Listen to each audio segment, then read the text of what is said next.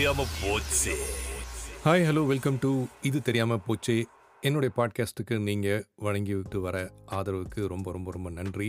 As always உங்களுடைய comments feedbacks இது எல்லாமே வந்து தயங்காமல் ஷேர் பண்ணுங்கள் ஏன்னா அதுதான் வந்து எனக்கு ஒரு மாரல் பூஸ்ட் உங்களுக்கு என்ன தேவை அப்படின்றத கொடுக்கறதுக்காக தான் நான் இருக்கிறேன். பட் அதுக்கு நீங்கள் உங்களுடைய ஆதரவை தெரிவித்தா மட்டுமே இன்னும் மேல் மேலும் நிறைய விஷயங்களை ஷேர் பண்ண முடியும். ஓகேவா ஸோ இன்றைக்கி என்ன டாபிக் அப்படின்றத நீங்கள் டைட்டிலில் பார்த்துருப்பீங்க. எஸ் எல்லாருமே பிரபலமாக பார்த்துட்டு பேசிகிட்டு இருக்கக்கூடிய ஒரு விஷயம். இந்த நபர் யார்? எதுக்காக இவரோட பேர் திடீர்னு ட்ரெண்டிங்காக எல்லா இடத்துலையும் வந்துட்டுருக்கு அப்படின்னு நீங்களே யோசிக்கக்கூடிய ஒரு விஷயம். நிறைய பேர் பார்த்தீங்கன்னா ரொம்ப பாப்புலராக வந்து ஆ இவரும் வந்து நம்மளுடைய ஒரு இந்தியன் தான். இது வந்து ஒரு பூமராங் எஃபெக்ட் இப்படி பார்த்தியா அந்த காலத்தில் பிரிட்டிஷ்காரன் நம்மளை ஆண்டுட்டு இருந்தான். இன்றைக்கி பார்த்தியா ஒரு இந்தியன் வந்து பிரிட்டிஷே ஆள போகிறார் அப்படின்னு சொல்லி நிறைய இடங்கள்ல நிறைய ட்வீட்டு மீமுன்னு பார்த்து பார்த்து பார்த்து சளிச்சு போச்சு இல்லையா? ஒரு ஒரு வாரமாகவே ஆனாலும் இன்றைக்கி நம்ம பார்க்க போகிற ஒரு நபர் அதாவது அவருடைய பெயர் என்ன அப்படின்னு பார்த்தீங்கன்னா ரிஷி சுனக். யார் இந்த ரிஷி சுனக்? எதுக்காக இவருடைய பேர் இப்படி ட்ரெண்டிங்காக போயிட்டுருக்கு அப்படி என்ன பண்ணிட்டாரு? திடீர்னு ஒரு பிஎம்ஆ மாறிட்டாரு. பிஎம்ஆ மாறுறது மட்டும் இல்லாமல் இவரோட பேக்ரவுண்ட் என்ன? இவருக்கும் வேற யாருக்காவது ஒரு சம்மந்தம் இருக்கா? யாரோ ஒருத்தரோட பேரை கேள்விப்பட்டேனே அது உண்மையா? அப்படின்னு பல கேள்விகள் உங்கள் மைண்டுக்குள்ளே இருந்தது அப்படின்னா ஒரு பத்து நிமிஷம் என்னோட கூடவே ட்ராவல் பண்ணுங்க. எல்லா கேள்விக்கும் விடை உங்களுக்கு இப்போயே கிடச்சிரும். ஓகேவா ஸோ பொதுவாகவே நம்ம வந்து ரிஷி சுனக்கோடைய நேம் கேள்விப்படலை அப்படின்னா இப்போது ஒரு கடந்த ஒரு ரெண்டு மூணு வாரமாக உங்களுக்கு ரொம்ப ப்ராப்ளமாக இருக்கும் இவருடைய பேக்ரவுண்ட் என்ன அப்படின்னு தெரிஞ்சுக்கிறதுக்கு முன்னாடி பொதுவாகவே பார்த்தீங்கன்னா பப்ளிக் எலெக்ஷன்ஸ்லாம் இருக்கும். அது எலெக்ஷன்ஸ் முடிஞ்ச ஒரு தான். ஒரு பார்ட்டி டிசைட் பண்ணுவாங்க. அந்த பார்ட்டிலேருந்து யார் பிஎம்மாக வந்து மாறு அந்த பொறுப்பை எடுத்துப்பாங்க அப்படின்ட்டு. ஆனால் அந்த மாதிரி எந்த விஷயமும் இல்லாமல் ஆல் ஆஃப் சடனாக வந்து இவர் திடீர்னு பிஎம்மாக வராரு. அப்படி என்னப்பா இவருக்கு ஒரு பவர் இருந்தது உள்ளே வந்துட்டார் அப்படின்னு கேள்வி கேட்டிங்கன்னா அதுக்கான பதில் வந்துகிட்டே இருக்குது. ஃபஸ்ட்டு இவருடைய பேக்ரவுண்ட் பார்த்துடலாம். அதாவது என்னென்னா நைன்டீன் எயிட்டியில் இவர் வந்து பிரிட்டனில் சவுத் ஆம்டன் அப்படின்ற ஒரு இடத்துல தான் பிறந்திருக்கார் ரிஷி சனக்.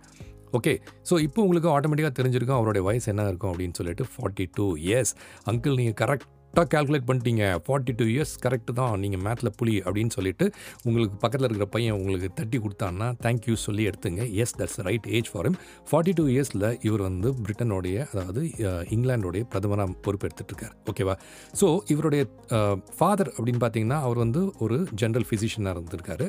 அவர் பிறந்தது பார்த்தீங்கன்னா கென்யாவில். அவருடைய மதர் அப்படின்னு பார்த்தீங்கன்னா அவங்க வந்து ஒரு ஃபார்மசி நடத்திட்டு வராங்க. அவங்க பிறந்து வளர்ந்ததெல்லாம் தான்சானியாவில் ஓகேவா ஸோ சுனக்கோடைய பெற்றோர் பார்த்தீங்கன்னா 定呢？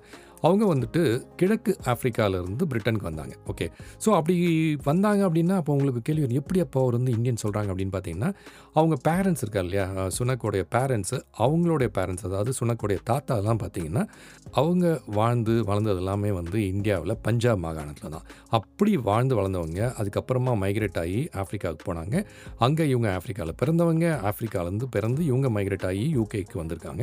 ஸோ அப்படி தான் வந்து இப்போது இங்கிலாண்டில் இவங்களுடைய குடும்பமே வந்து வாழ்ந்துட்டு இருக்குது அதனால தான் இப்போது நீங்கள் நியூஸில் பார்க்கும்போது சுனக் வந்துட்டு very first British Asian prime minister அப்படின்ற ஒரு பொறுப்பை எடுத்துகிட்டு இருந்திருக்காரு. ஏன்னா because of the Asian race that he's got and அதே சமயத்தில் அவருக்கான இந்தியன் ஆர்ஜின் இருக்கிறதால தான் நம்ம எல்லாருமே பெருமையாக பேசிகிட்டு இருக்கோம். வாவ் நம்ம ஊருக்கார பையன் ஒருத்தர் அங்கே நமக்காக ஒருத்தர் பிஎம்மாக இருக்கார் அப்படின்னு சொல்லி பரவாயில்ல எல்லா இடத்துலையும் மீம்ஸ்லாம் பார்த்துட்டு இருப்பீங்க. அதுதான் ரீசன் ஓகே அவர் எங்கே படித்தார் அப்படின்னு பார்த்தீங்கன்னா எக்ஸ்க்ளூசிவாக ஒரு ப்ரைவேட் ஸ்கூல் வின்செஸ்டர் காலேஜில் படிச்சிருக்காரு. அது மட்டும் இல்லாமல் அவர் அந்த டைமில் சம்மர் ஹாலிடேஸ்லாம் வரும்போது ஒரு சவுத் ஆம்டன் கரி ஹவுஸில் வந்துட்டு வெயிட்டராகவும் ஒர்க் பண்ணதாக சொல்கிறாங்க ஸோ இப்படி பார்த்தீங்கன்னா பல பேருக்கு பின்னாடி ஒரு சின்ன சின்ன ஸ்டோரிஸ் இருக்குல்ல அந்த மாதிரி ஒரு இன்ட்ரெஸ்டிங் ஸ்டோரியில் தான் இவரும் வந்திருக்காரு. ஸ்கூலை முடிச்சிருப்பாரு. இவர் வந்து ஆக்ஸ்ஃபோர்டில் போய் ஃபிலாசபி பாலிடிக்ஸ் எக்கனாமிக்ஸ் அதெல்லாம் படிச்சிருக்காரு. எல்லாரும் மாதிரியும் படித்து முடிச்சோன்னே ஓகே நான் வேலைக்கு போகிறோம் இல்லாமல் எனக்கு இன்னும் ஃபர்தராக படிக்கணும் அப்படின்னு படிப்பில் இன்ட்ரெஸ்ட் ஆகி எம்பிஏ படிக்க போயிருக்காரு. எங்கே போயிருக்காரு அப்படின்னு பார்த்தீங்கன்னா இந்த ஊர் தாங்க. அதாவது யூஎஸ்க்கு வந்திருக்காரு.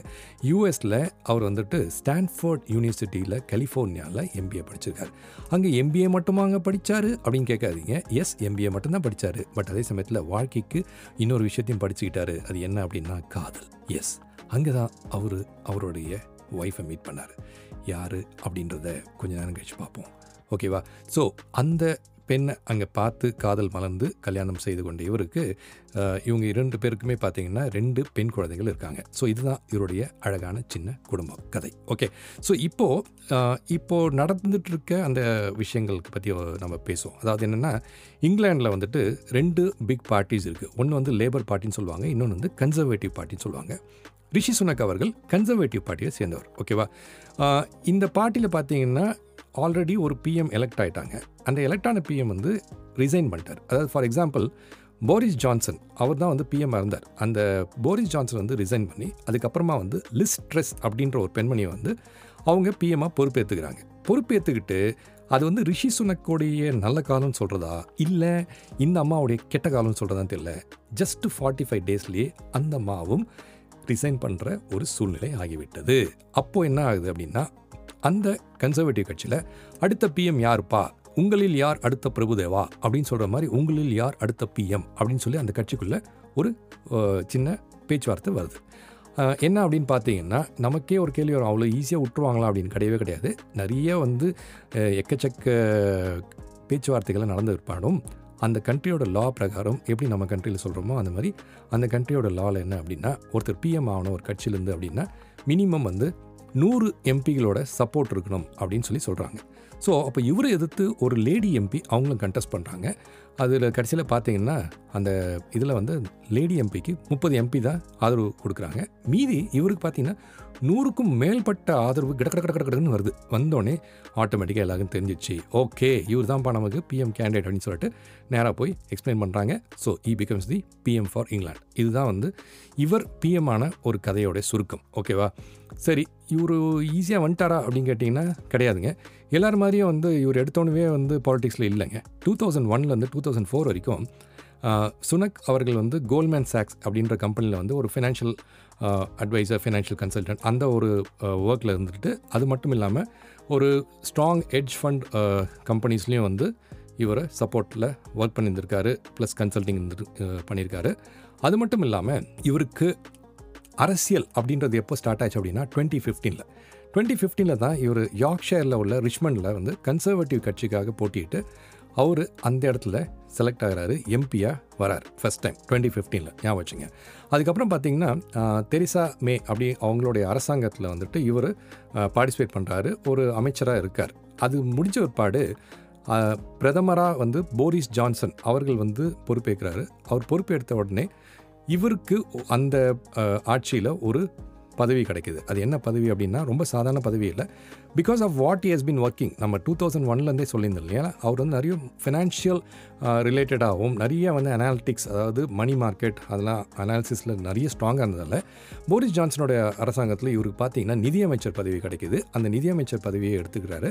அதுக்கப்புறமா அந்த டுவெண்ட்டி டுவெண்ட்டியில் அந்த டைமில் உங்களுக்கு தெரியும் வேர்ல்டு ஃபுல்லாகவே வந்து கோவிட் சுச்சுவேஷன் வந்தப்போ எப்படி வந்து ஒரு கஷ்டமான ஒரு எக்கனாமிக் சுச்சுவேஷன் வந்தது எல்லா கண்ட்ரிக்கும் அப்படின்னு.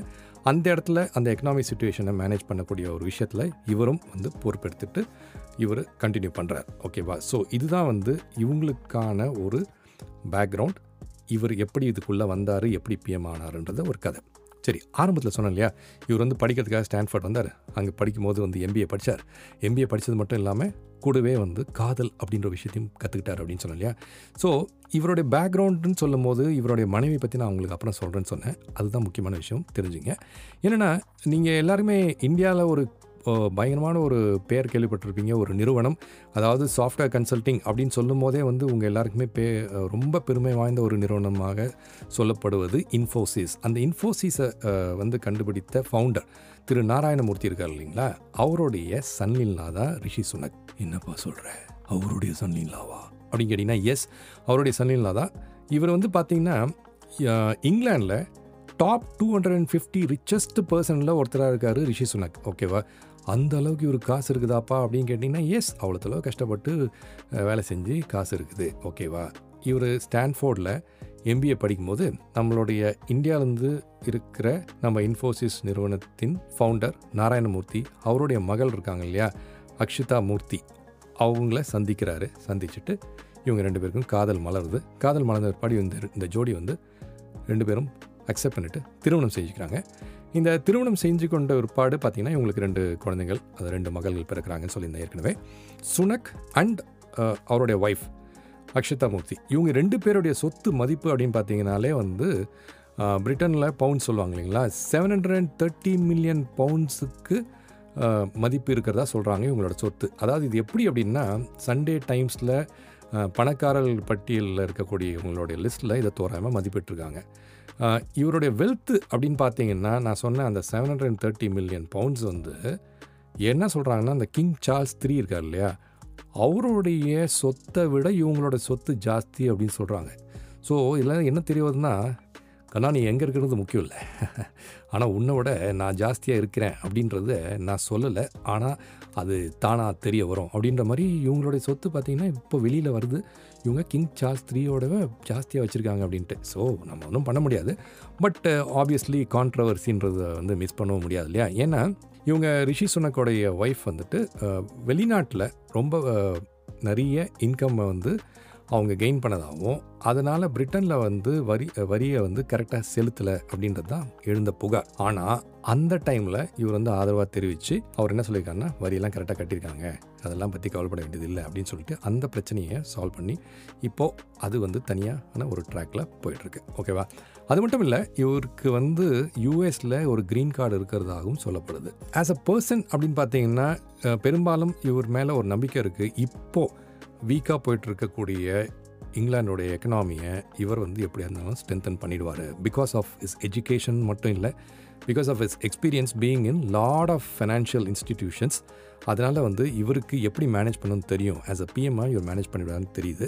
அதுதான் எதிர்பார்க்குறாங்க இங்கிலாண்டோடைய மக்கள். அது மட்டும் இல்லாமல் டுவெண்ட்டி சிக்ஸ்டீனில் ஒரு குரூப் ஆஃப் ஸ்கூல் கிட்ஸ் கிட்ட பேசும்போது இவர் வந்து என்ன சொல்லியிருக்காருன்னா வளர்ந்த உடனே ஜெடி நைட் ஆக நான் மாறணும் அப்படின்னு சொல்லியிருக்காரு. அதாவது நீங்கள் ஸ்டார் வார்ஸ் பார்த்தீங்கன்னா தி எம்பையர் ஸ்ட்ரைக்ஸ் பேக் அப்படின்ற ஒரு இதுதான் வந்து எனக்கு ரொம்ப பிடிக்கும் அப்படின்னு சொல்லியிருக்காரு. பெரிய ஸ்டார் வார்ஸ் ஃபேன் அப்படின்றதும் வந்து அவருடைய குழந்தைத்தனத்தை பற்றியும் அவர் சொல்லியிருக்காரு. So even though if he's a PM நான் பிஎம் சொன்னாலும் ஃபார்ட்டி டூ இயர்ஸ் எங்கெஸ்ட் பிஎம்னே சொல்லலாம்.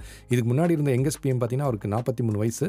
இப்போ இவர் தான் ரொம்ப youngest PM in the history of England அதாவது கிட்டத்தட்ட இரநூறு வருஷத்துக்கு அப்புறம் நடக்கக்கூடிய ஒரு விஷயம்னே ஒரு பெருமையாக பேசிக்கலாம் இல்லை என்ன சொல்கிறாங்கன்னா ஒரு நான் ஒயிட் பர்சன் அதாவது வெள்ளைத்தோல் இல்லாத ஒருத்தர் இங்கிலாந்து பிஎம் ஆகிறதுன்றதே பெரிய விஷயம். ஆனால் அப்படி ஒரு பதவியை இவர் எடுத்துகிட்ருக்காரு இவருக்கான சேலஞ்சஸ் நிறையவே தான் இருக்கும். அதை வந்து யாருமே மறுக்க முடியாது.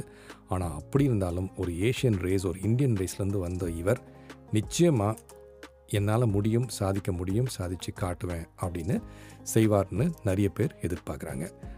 அதுதான் இவருக்கு ஆன ஒரு பலம்னே சொல்லலாம்.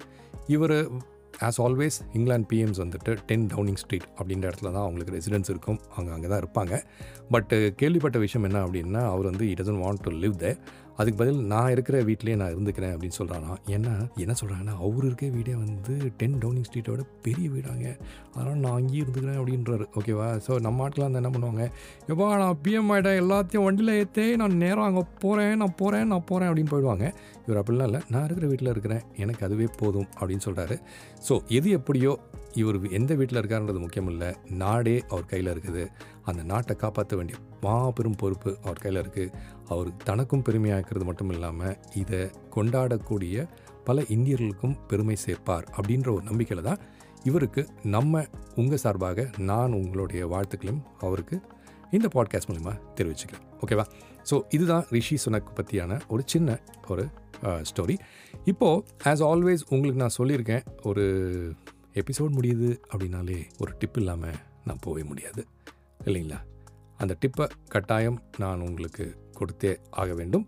ஸோ அப்படி நான் என்ன டிப் கொடுக்க போகிறேன் அப்படின்னு பார்த்தீங்கன்னா ஏற்கனவே உங்களுக்கு சொன்னேன். அதாவது இங்கிலாண்டில் இவ்வளோ பெரிய விஷயம் நடந்தது. அந்த பொலிட்டிக்கல் சுச்சுவேஷனை ஃபிக்ஸ் பண்ணிட்டார் இவர் அப்படின்ட்டு. ஸோ நமக்கு வாழ்க்கையில் எப்போனா பிரச்சனை வரலாங்க. அந்த பிரச்சனையை எப்படி வேணால் ஃபிக்ஸ் பண்ணலாம். ஏன் சொல்ல வரேன்னா பிரச்சனையே இல்லாத வாழ்க்கையும் இல்லை. வாழ்க்கையில் பிரச்சனையே இல்லைன்னா அது வாழ்க்கையும் இல்லை. இல்லையா? ஸோ அப்படி பிரச்சனை வரும்போது நமக்கு வந்து என்ன பண்ணுறதுனே தெரியாது. சம்டைம்ஸ் முடிப்போம். எதுக்கு சொல்ல வரேன்னா நம்ம ஒரு இப்போ வீட்டில் இருக்கோம்னு வச்சுங்களேன். வீட்டில் டிவி இருக்கும் மிக்ஸி இருக்கும் ஃப்ரிட்ஜ் இருக்கும் வாஷிங் மிஷின் இருக்கும். ஏன் இது இருக்கும்? உங்களுக்கு நிறைய மைக்ரோவேவன் இருக்கும் அவன் இருக்கும். நீங்கள் யூஎஸில் யூகேல ஆஸ்திரேலியாவில் எங்கேயாவது இருந்தீங்கன்னா நம்ம வந்து பல விஷயங்களை நம்மளே ஃபிக்ஸ் பண்ணுற மாதிரி இருக்கும். ஆனால் என்ன ப்ராப்ளம் அப்படின்னா நீங்கள் ஒரு அஞ்சு வருஷத்துக்கு முன்னாடி இந்த வீட்டுக்கு போயிருப்பீங்க. அப்போ புதுசாக வாங்கியிருப்பீங்க எல்லாத்தையும். அப்போ புதுசாக வாங்கும்போது என்ன பண்ணியிருப்பான்? அந்த வீட்டுக்காரன் வந்து கன்ஸ்ட்ரக்ஷன்காரன் எல்லா மேனுவலையும் உங்கள் கையில் கொடுத்துருப்பான். அந்த எல்லா மேனுவலையும் நீங்கள் பத்திரமா ஒரு இடத்துல வச்சுருப்பீங்க. அந்த மேனுவல் எங்கே இருக்குன்னே உங்களுக்கு தெரியாது. அந்த அளவுக்கு இப்போ வந்து அது பழசாக இருக்கும் காணாமல் போயிருக்கலாம். திடீர்னு என்றைக்காவது ஒரு நாள் ஏதாவது பிரச்சனை வரும்போது இதை நம்ம ஃபிக்ஸ் பண்ணலாமே எப்படி ஃபிக்ஸ் பண்ணலாம்? அந்த மேனுவல் மேனுவல்னால் எங்கேயுமே இருக்காது. கடைசியில் நீங்கள் என்ன பண்ணுவீங்க? யாராவது இமானுவலில் கால் பண்ணி எப்பா யாராவது வரீங்களாப்பா? அப்படின்னு கேட்பீங்க. ஸோ அந்த மாதிரி இல்லாமல் ஏதாவது ஒன்று ஃபிக்ஸ் பண்ணோம் அப்படின்னா டக்குன்னு நீங்கள் போய் அந்த பர்டிகுலர் எலக்ட்ரானிக் எக்யூப்மெண்ட்டோடைய மாடலை கொடுத்தீங்கன்னா மேனுவல் எங்கேயாவது கிடைக்குமா அப்படின்னா yes there is a place அதுதான் நான் இப்போ உங்களுக்கு டிப்பாக சொல்ல போகிறேன் அதாவது நான் சொல்கிறது பாருங்கள் ஏதாவது பிரச்சனை வந்து நம்ம என்ன பண்ணோம் அந்த பிரச்சனையை ஃபிக்ஸ் பண்ணோம் ஈஸியாக ஞாபகம் வச்சுங்க. பிரச்சனை வந்தால் பிரச்சனையை ஃபிக்ஸ் பண்ணணும். எப்படி ஃபிக்ஸ் பண்ணுறது அதுக்கான ஒரு வெப்சைட் தான் ஐ ஃபிக்ஸ் இட் ஓகே நல்லா கேட்டுங்க.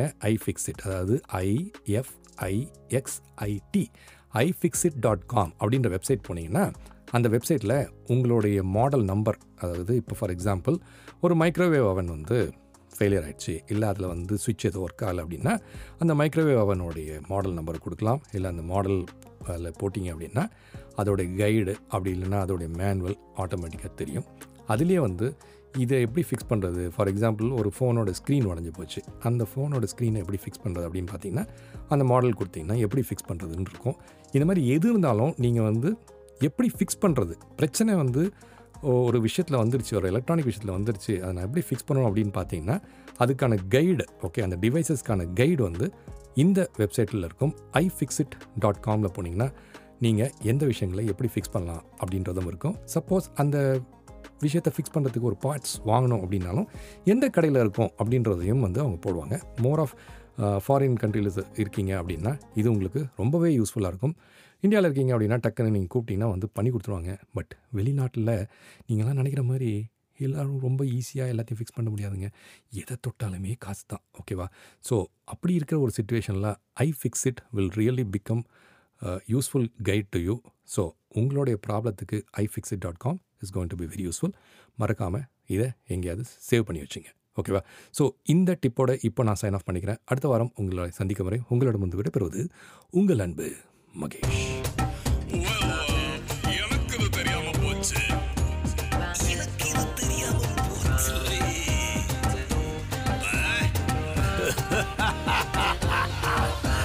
இது தெரியாம போச்சு.